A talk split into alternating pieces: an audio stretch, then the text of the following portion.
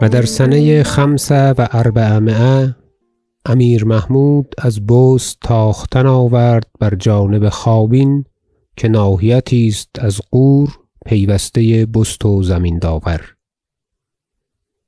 و آنجا کافران پلیدتر و قویتر بودند و مضایق بسیار و حصارهای قوی داشتند.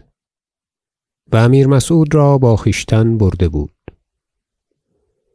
و وی پیش پدر کارهای بزرگ کرد و اثرهای مردانگی فراوان نمود و از پشت اسب مبارز ربود و چون گروهی از ایشان به حصار التجا کردند مقدمی از ایشان بر برجی از قلعت بود و بسیار شوخی می‌کرد و مسلمانان را بدرد میداشت. یک چوبه تیر بر حلق وی زد و او بدان کشته شد و از آن برج بیفتاد.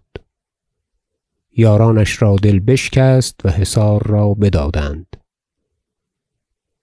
و سبب آن همه یک زخم مردانه بود. امیر محمود چون از جنگ فارغ شد و به خیمه بازآمد آن شیربچه را به نان خوردن فرود آورد و بسیار بنواخت و زیادت تجمل فرمود. از چنین و مانند چنین اثرها بود که او را به کودکی روز ولی عهد کرد که می‌دید و می‌دانست که چون وی ازین سرای فریبنده برود جز وی این خاندان بزرگ را که همیشه بر پای باد بر پای نتواند داشت.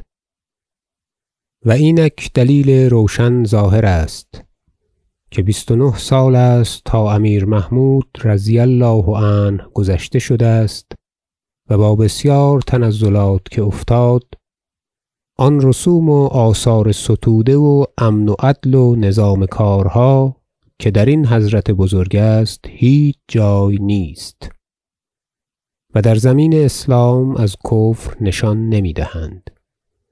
همیشه این خاندان بزرگ پاینده باد و اولیاش منصور و اعداش مقهور. و سلطان معظم فرخ زاد فرزند این پادشاه بزرگ کامروا و کامگار و برخوردار از ملک و جوانی بحق محمد و آله.